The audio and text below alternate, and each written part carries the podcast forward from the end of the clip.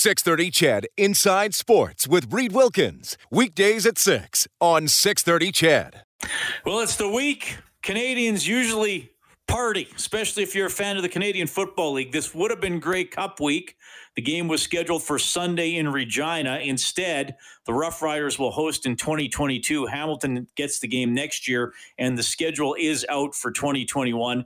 And still a lot going on this week. Spirit of Edmonton having a concert on their Facebook page and the Double E football team Facebook page over the weekend. We've seen greycupunite.ca with a lot of festivities online there, and a guy who's taking part in some of those and who analyzes games for us here on 630 CHED, Blake Dermott checking in. Blake, you're on with Reid. How are you doing, buddy? Uh, I'm good, Reid. Thanks for having me on. Thanks a lot.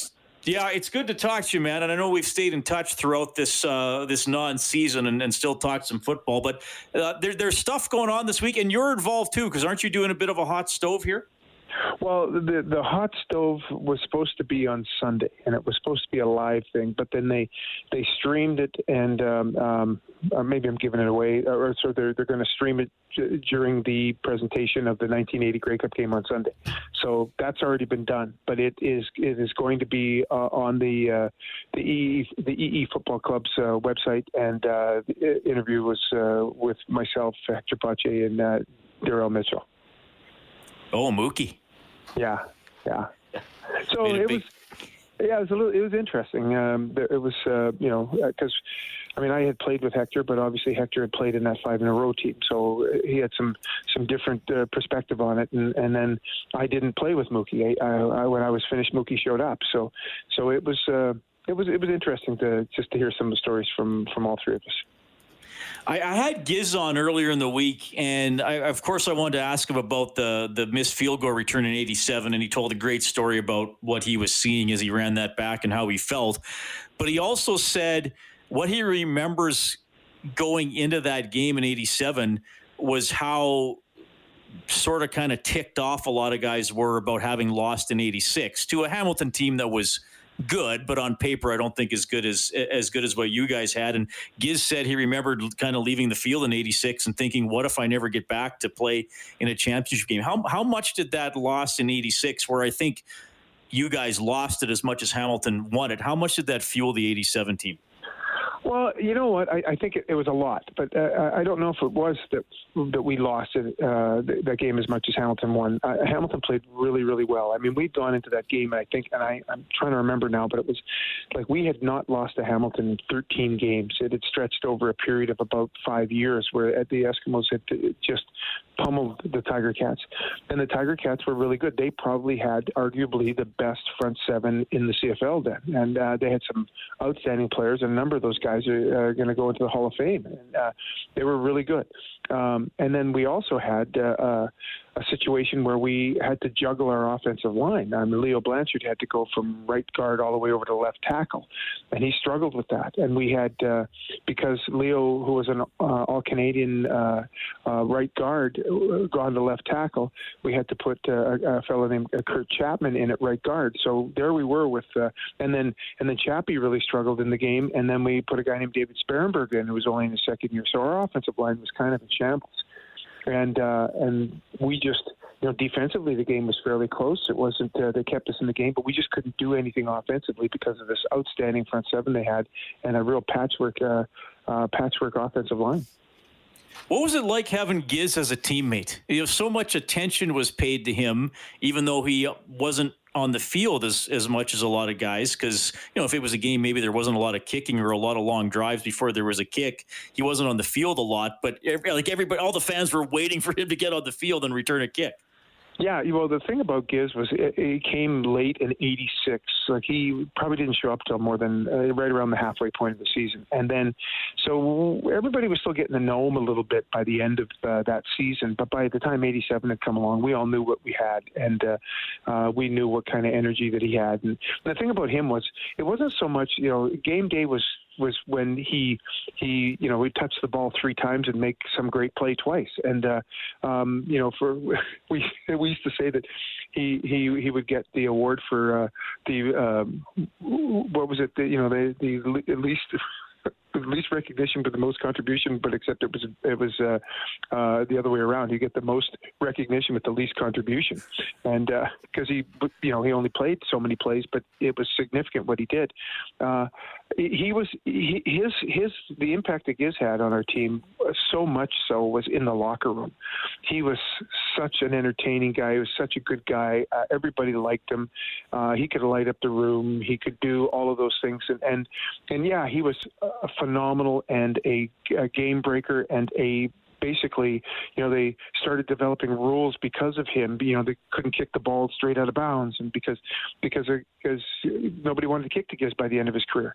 But he he uh, he was just such a good teammate and such a good guy in the locker room. And and again, you know, because he got there so late in '86, I don't think we really realized that. But by '87 and by you know near the end of '87, uh, I'll never forget. We're at the Grey Cup in '87, and we were on a bus and we were stuck in a bus going to an event. The whole team was sitting on a bus for 45 minutes, and him and Don Wilson just entertained the, the bus for the whole time and it was people would have paid money to listen to those two guys go at it.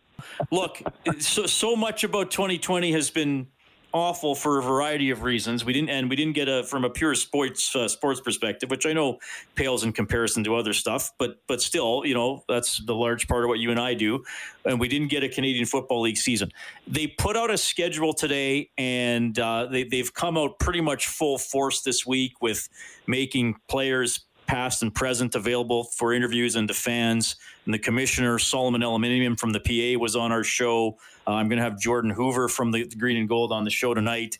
Um, like, how are you feeling? I mean, the league means means so much to you. Does does it is it feel good to to actually see a schedule, or are you still kind of feeling a little skeptical about everything? I just want to know where you're at about the state of the league and everything they've tried to do this week. Well, I'm I'm trying much like the state of the world. Uh, I'm trying to get by from day to day, and so from the state of the league, the, the league, the league still has some challenges. We all understand that, but I think this is an incredibly positive move by the league and by the organizations to to basically say we are we are planning, we are moving ahead. Here's our schedule. This is what we intend to do, and and I think things like the vaccines in the near future and and those kinds of things are are, are also positive for for this getting to a point where we can get to some normalcy again. I don't know, but I, but I'm really excited about the fact that they're announcing a league. I, I uh, and, and a schedule for next year. I'm looking forward to it. I'm, um, I'm hoping that I can be at every game. I, I, I am excited about that fact. I, I'm, I'm, we're still waiting to hear what's going to happen with the NHL and all those kinds of things. But the CFL is, is basically put, uh, uh, you know, their their mandate forward and saying that this is what we're going to try to do, and I'm I'm excited about it. Blake, always appreciate you checking in, man. Of course, we'll have you on Inside Sports in the near future uh, as well. And uh, enjoy the Patriots trying to make a run at it here, eh? yeah, thanks. That's that is Blake Dermott, former member of the Double E football team, uh, played from 83 to 96. So got a couple of Grey Cup rings and uh, played in a lot of big games along the way. Yeah, that schedule came out. We, we knew it was coming soon. Wasn't sure necessarily it would be this week, but uh, but they get it out. Pre, uh, preseason games for the Double E, May 29th. I know I'm looking way ahead here. Uh, May 29th, and then on the road, the home games against Calgary at BC. I, I, I always look at not just what days the home games are, but what times they're going to start. Because I know from doing this job and also being a season ticket holder myself, which I have been since 1997, that there are certain days and times that just are a little more convenient to go to games. Um, here, here's the one thing I, have heard from a lot of you, and, and this is kind of a consensus thing. I'm sure there are some of you who are like, "Well, wait a minute, I don't have a problem with that," but but generally, I've heard that that a lot of fans don't like Thursday night home games. Now, the league has a Thursday night game pretty much every week. I mean, I got the whole schedule in front of me, especially through uh, through the summer. Well, it's not really until they they get into games in September where there where there aren't games on Thursdays. So teams are going to have to play on Thursdays every once in a while. TSN wants a game on a Thursday, so the Double E wind up with, with only one Thursday home game, and it does start at seven o'clock. I know the 8 p.m. games uh, turn off a lot of people just because uh, of how late they are, or maybe if you're coming in a little bit from out of town, you got to drive home really late. So there is only one eight o'clock game. It is on a Friday night. Uh, there are two games Friday at seven. There is one game Friday at seven thirty. There are four home games on Saturday. Two of them start at five. Two of them start at seven thirty. So uh, again, they avoid the 8 p.m. starts. It's again the one thing for me is I, I love the Saturday afternoon games. Um, but if, if, you look through the kind of the CFL schedule as a whole, you don't see a ton of those in any market. Like like I'm just kind of glancing through the entire schedule right now. Saturday, September 11th. There's a, what would be a 3 p.m. Central game in Winnipeg when they take on Saskatchewan. So it's not a time slot that is scheduled a lot, and, and I think TV has something to do that. And if you've ever heard me on Inside Sport, I, I think we got to realize that that TSN and when they want the games on television plays a huge role in when the games wind up being scheduled. 630 CHED Inside Sports with Reid Wilkins. Weekdays at 6 on 630 CHED.